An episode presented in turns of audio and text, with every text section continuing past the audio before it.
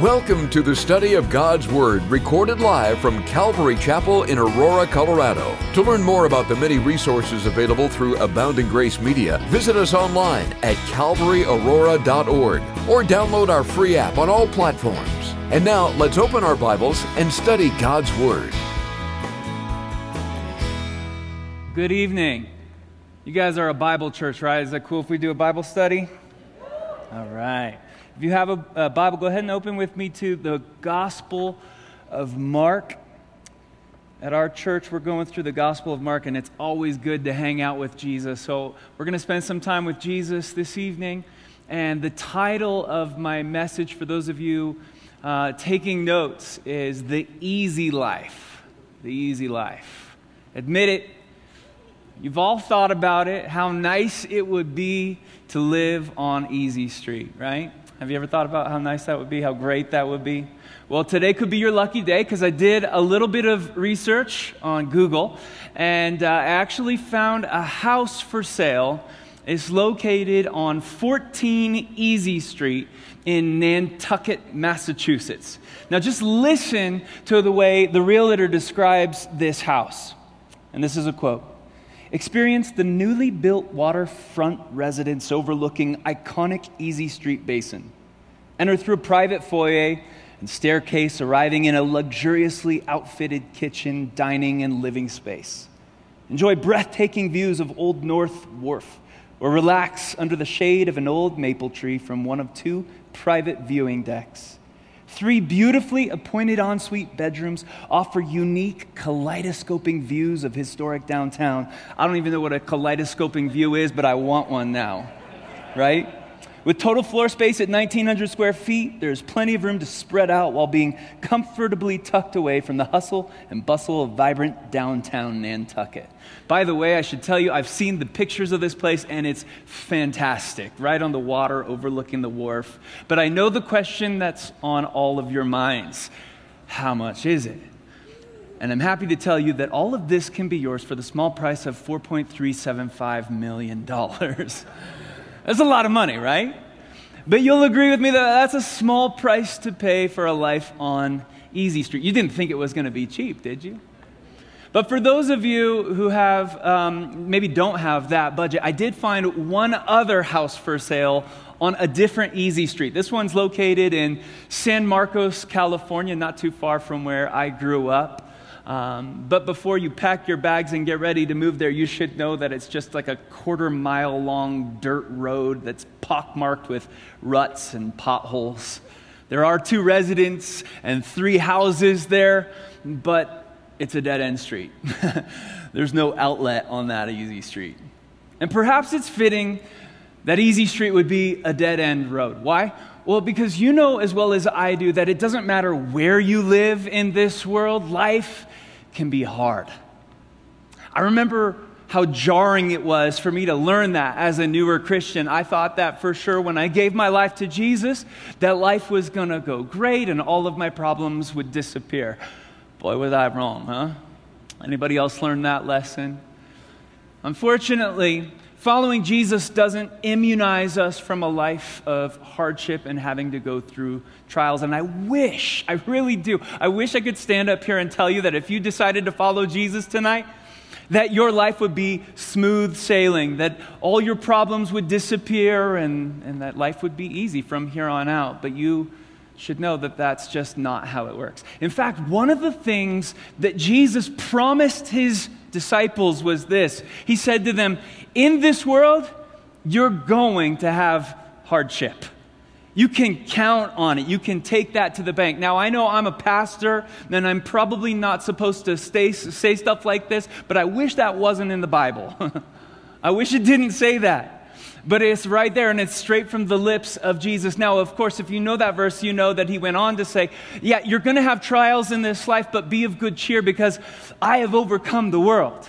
So, two things life is going to be tough, but Jesus has overcome the world and he's going to be with us.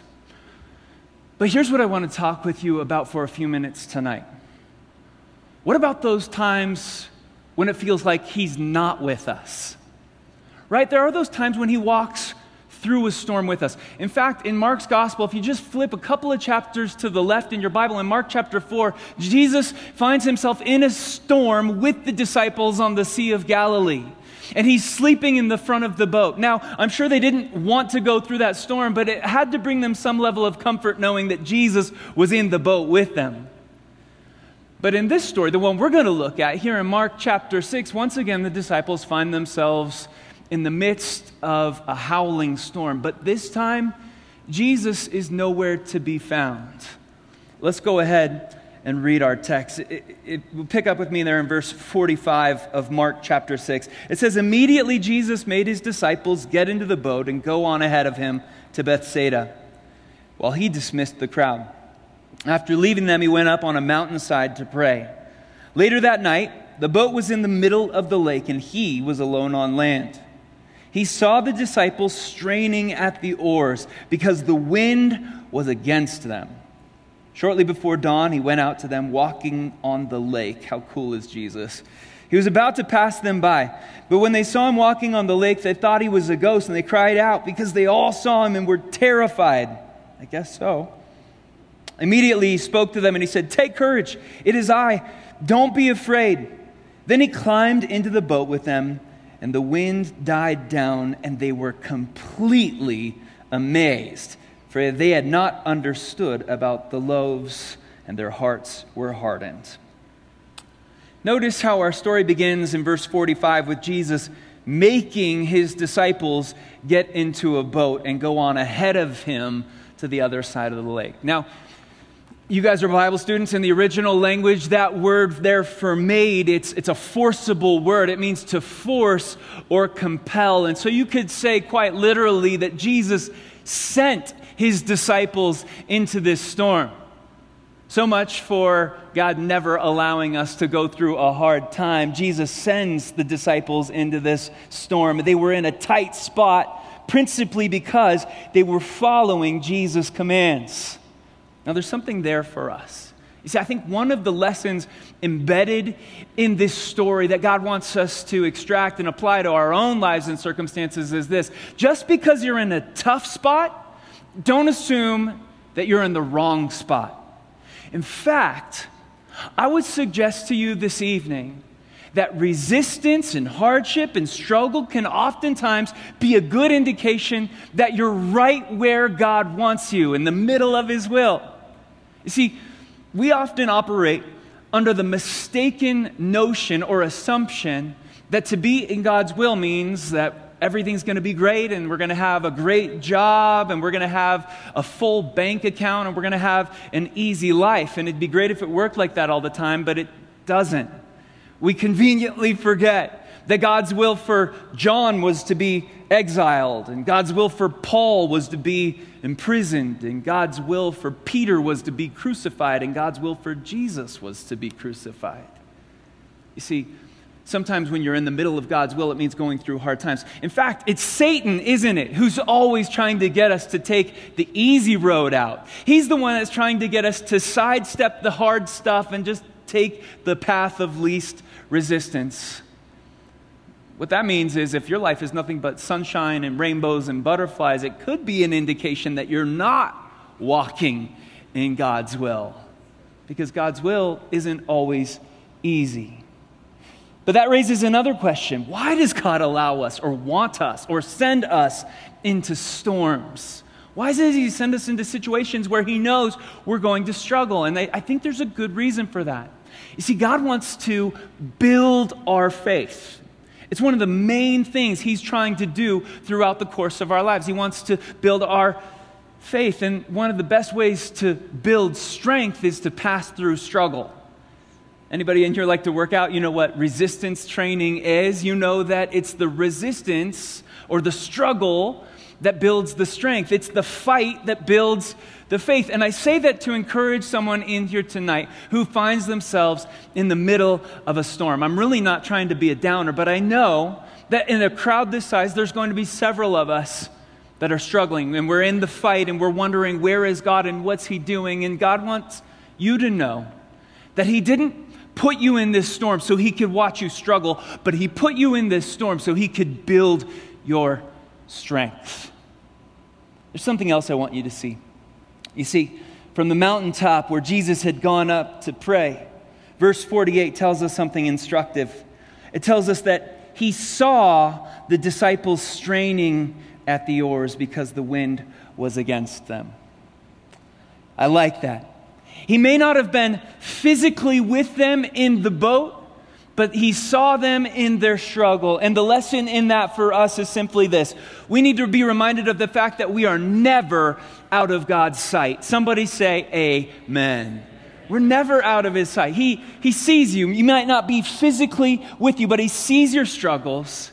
He understands your pain, and he knows what you're going through.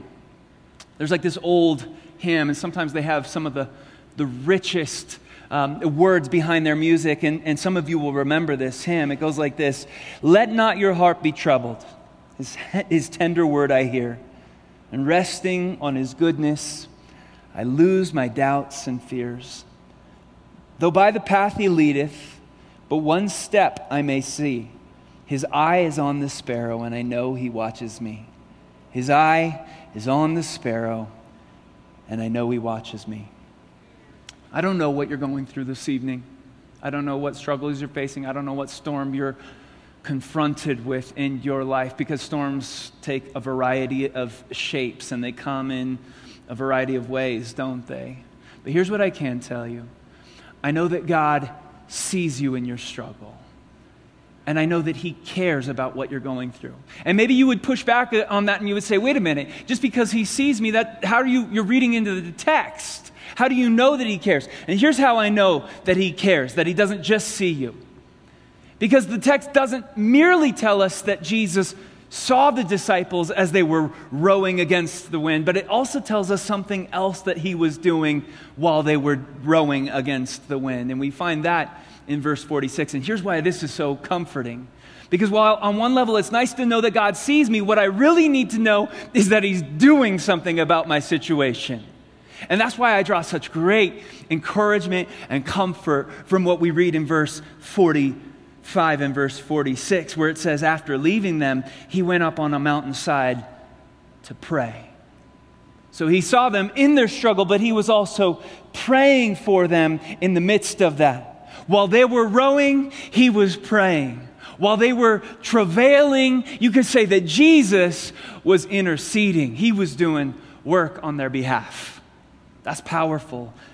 To know that the creator of the cosmos prays for me in the midst of my struggles. And here's how I know that, that he does that because Romans chapter 8 tells us this. This is Romans 8 34. Who is then the one that condemns? No one. Christ Jesus, who died, no more than that, who was raised to life, is at the right hand of God and is also interceding for us. Amen. And if that's not enough, the book of Hebrews adds this it says that he lives to make intercession for us. And you know what intercession is? It's, it's more than just to make a request on someone else's behalf. That's the word for prayer. To pray is to ask for someone. Interceding is deeper than that, it's bigger than that. It's more than petitioning, too. You see, you can make a petition on behalf of someone that you're not personally invested with. But Jesus isn't just petitioning or requesting on our behalf. The Bible says he lives to make intercession for us. So, what's intercession? The word intercede means to plead on one's behalf, it's to pour your heart out. To intercede is to enter the spiritual arena and do spiritual warfare on behalf of another person. And you need to know tonight that Jesus, at this very moment, is in heaven, and on the authority of God's word, I can tell you that He's at the right hand of the Father and He's praying for you by name. He's saying, Lord, give them strength. Lord, encourage them. Lord, don't let them give up. Lord, don't let them give in. Help them to endure their present trial and help them to trust you, Heavenly Father. That's what's happening in heaven right now. Jesus not only sees you, He's interceding for you. Now, that leads to our next point. You see, not only does this story remind us that we're never out of God's sight, secondly, I believe it also reminds us that we're never out of God's reach. You see, verse 47, go back there with me. It says, Later that night, the boat was in the middle of the lake. He was alone on land, and he saw the disciples straining at the oars because the wind was against them. And then shortly before dawn, he went out to them. I love this. Not only are we never out of God's sight, secondly, we're never out of God's reach. And while it's comforting on one level to know that God sees me in my struggle, and it's comforting on an entirely deeper level to know that He's praying for me in those trials and tribulations. The most comforting thing to know is that He's coming to me. It says that Jesus went to them. Now, He may not have come in the way that they wanted him to come. They, he may not have come in the timing that they would have preferred. Did you notice how it says he waited until shortly before dawn? Some of your Bibles might say in the fourth watch of the night. That accounts for the hours between 3 a.m. and 6 a.m. And my guess is it was a little closer to 6 a.m. And so these guys have been working hard all night, wondering, where is Jesus in the midst of my storm? But he does come to them. And that's the ultimate point that we need to land on. Because maybe you've heard it said, and, and I heard this said as a young Christian, that God is seldom early and he's never late, but he's always on time. You've ever heard that? And that makes for good preaching. But man, is it hard to live through that. When you're waiting on God to come through and to heal the cancer or to provide the finances, when you're waiting on God to save the marriage and you're like, tick tock, God, where are you? It gets really hard. And if I can be transparent and honest with y'all, sometimes waiting on God feels a little bit like waiting at the DMV. And you're number 764, and they don't seem to be in a hurry. And sometimes God doesn't seem to be in a hurry. But here's what we need to remember just like the disciples needed to learn. We're never out of his reach, and even when he doesn't come in the way that we like or in the timing that we'd like, we can bank on the fact that he is going to come. And you have to give Jesus some style points, don't you? I mean, because he did it, he did it cool. He showed up in style. He came walking on the water to the disciples. He don't need no boat. And I love that. And I think there's even a lesson in that for us, right? Because you have the wind blowing, you have the waves crashing, and, and it's just it's just this big blur and this big mess. But there comes Jesus, and it's just overall. He's just going for a stroll on the lake, the Sea of Galilee. And maybe he did that to tell them and to remind us that the things that are over our heads, the things that are out of our control, those things are under his feet. That the marriage that feels like it's falling apart, he, that's under his sovereignty, that's under his command, that's under his control. Your out of control teenager that won't listen to you, that's crazy, out of their mind, and hooked on drugs, that situation is under God's control. Your addiction that you can't break, that's under God's control. Your spending and you just can't stop spending, and the debt is growing, that's under God's control. The things in our lives that are out of our control are under His feet. But did you notice this is my favorite, favorite part of this story? It says at the end of verse 48, he came walking to them on the lake. And then notice what it says next. Did you catch this? It says he was about to pass them by. Like, don't tell me God doesn't have a sense of humor. Don't tell me that the Bible is boring. You're boring. God's awesome and his word is awesome. And this is Jesus just going for a stroll, and there's the disciples, and they're in a boat, and they're freaking out, and he's just like, and finally, ah, ah, and they realize it's Jesus, and it says he would have passed them by if they didn't call out to them. What is up with that? I think there's even a lesson in that part of the story. And to me, this is the coolest part. And this is the thing that stuck out to me. I'd never seen this before, but when I recently taught this, this is the thing that God impacted in my life to the greatest degree. And here's what He told me He said, In your storm, in your situation, in your circumstance, whatever it is, at some point, Jesus is going to show up. He's going to come to you. But if you're not looking for Him, if your eyes aren't open to Him, in the midst of your circumstances, you might miss Him. He might pass you by. And I'll explain that and tease that thought out because it's something I see and something that happens all the time. Because it's in the midst of the trial, it's when life gets hard, that we're most likely to lose sight of our Savior. And that's when, when the trial is at its heaviest, that's when it becomes the hardest stand on His promises and to believe in His goodness when everything in your life is screaming at you that this isn't lining up with what God's Word says. And you have to choose am I going to believe what God says or am I going to lean on what I see? Because those two aren't always one and the same. And so in those moments, we have a choice. And some Christians, they stop looking for Jesus. They stop coming to church. They stop praying. They stop opening their Bible and they say, I was in a storm and Jesus didn't show up for me. And so I'm done. But I've met other Christians who, in the midst of their storm, they pressed in and they never stopped looking. And though their story still might be messy, they found Jesus and they'll tell you, just like they've told me, that it was then that Jesus became more real to me than he had ever been at any point in my life. And though, although I wouldn't have chosen these circumstances, I wouldn't trade him. The point I'm trying to drive home to you is if you're in a storm, and if you're not, you're going to find your one, yourself in one soon enough, so pay attention. Don't stop looking for Jesus. It could be that your miracle is waiting for you in the middle of your storm. And the greatest trials that we pass through in life are oftentimes the groundwork for our biggest testimony that God showed up when I didn't expect Him to, and it wasn't in the way that I was looking for, but He was there. All right, one more thing.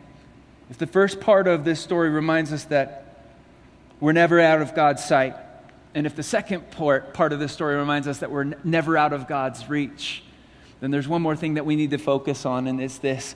This story reminds us that we're never out of God's care. Back to our story. In the middle of verse 50, it says, Immediately he spoke to them. They were crying out, they're freaked out because there's Jesus, he's walking on the waves. And then Jesus says to them three things. He says, Take courage, it is I, don't be afraid. Two commands, one statement. He says, Take courage, and don't be afraid. Now, taken by themselves, that's not enough, right? I mean, when you're in the middle of a, a, really hard situation and someone says, hey, take courage, don't be afraid, everything within you wants to respond with, why shouldn't I freak out? Why should I take courage? Because right now, to me, this seems like the perfect time to lose control and to freak out. And that's why it's so important that we pay close attention to what Jesus said in the middle of those two commands. Why shouldn't we freak out? Why should we take courage and not be afraid? It's because of what we find sandwiched in between those commands. Jesus says, It is I. It's me. Now, now, check this out. This is where it gets really cool. In, in the Greek, quite literally, that phrase, it is I, can be translated, I am. We don't need to be afraid because I am is with us. Now, those of you, this is a Bible church. I know you guys study your Bibles a lot, so that ring, that's ringing a bell for a lot of us because you remember that that's the covenant name by which God introduced himself to Moses in the book of Exodus. And Moses says, God, who should I say is sending me? And God says, I am. And maybe Moses is standing there waiting for God to fill in the blank, but God just leaves it as an incomplete sentence. And I think he did that by design because he wanted Moses and us by extension to know that he is and will become to us whatever it is that we need for the moment, whatever the situation is calling for, God will become that to us. So, in the midst of the storm, Jesus can say, I am your peace. I am the calm in your storm.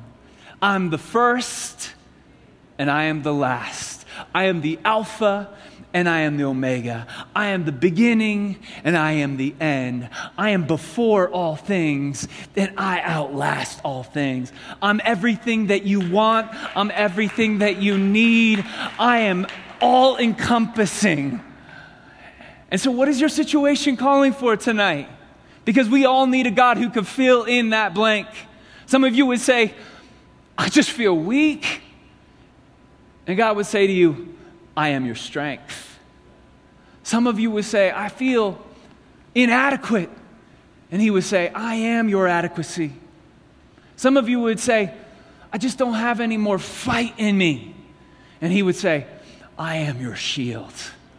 Someone with you would say, I feel like I'm on the losing side of this battle. And he would say to you, I am your victory. Whatever it is that you need in this life, you serve a God who is the great I am. And that's the God who was with them. And he's the God who is with you.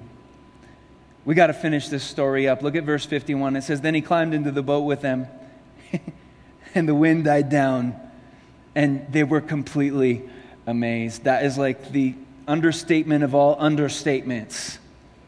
As soon as Jesus climbed into the boat with them, it was like immediately the storm calms and the sea becomes placid and calm before them.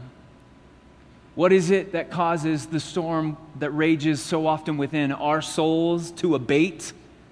What is it that causes the stormy seas within our souls and our hearts to just calm down. It happens as soon as we invite Jesus into our situation, into our boat. It might just be a dinghy, it might just be a life raft. You invite Jesus into that situation, and suddenly you'll find yourself experiencing a peace that passes understanding, as the Bible says, right? It's not a peace that comes from understanding. You still don't know why He sent you into the storm, but He's with you, and you find that that's enough.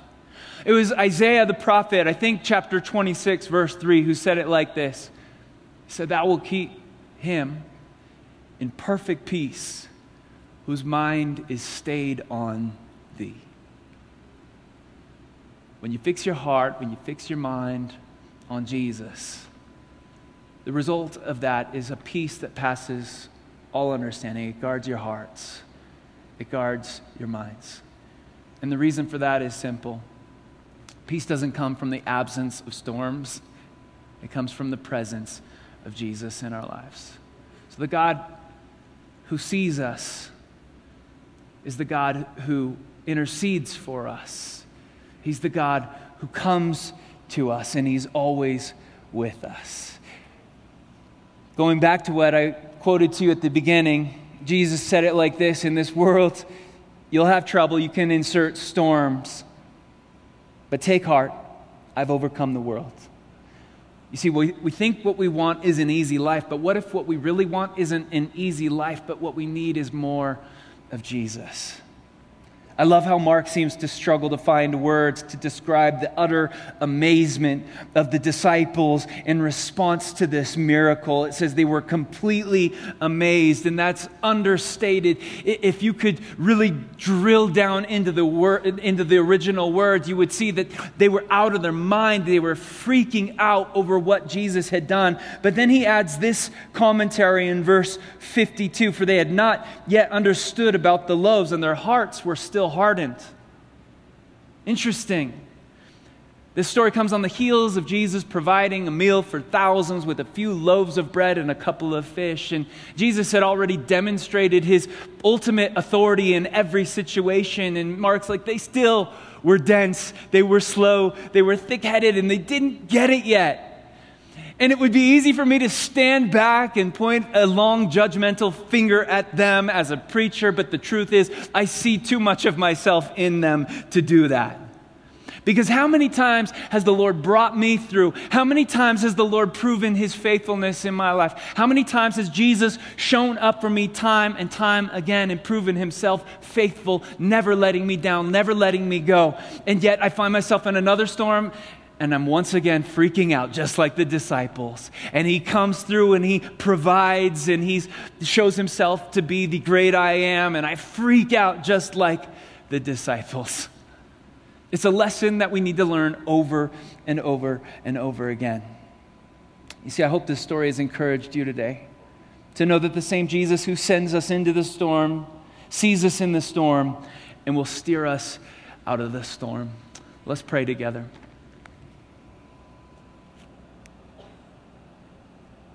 Sometimes we talk about God being all knowing, ever present, and all powerful.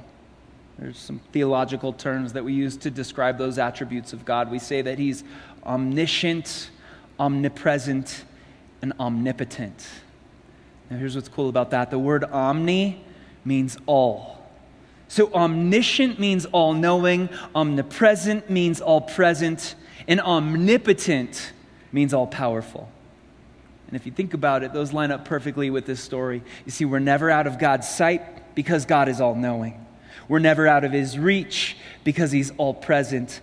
And we're never out of His care because He's all powerful. What storm do you find yourself in today? Where are you struggling? Jesus is here, He's in this place. He wants you to know that you're not alone. He sees you, He's praying for you by name, He's lifting you up, He's pleading your cause and your case.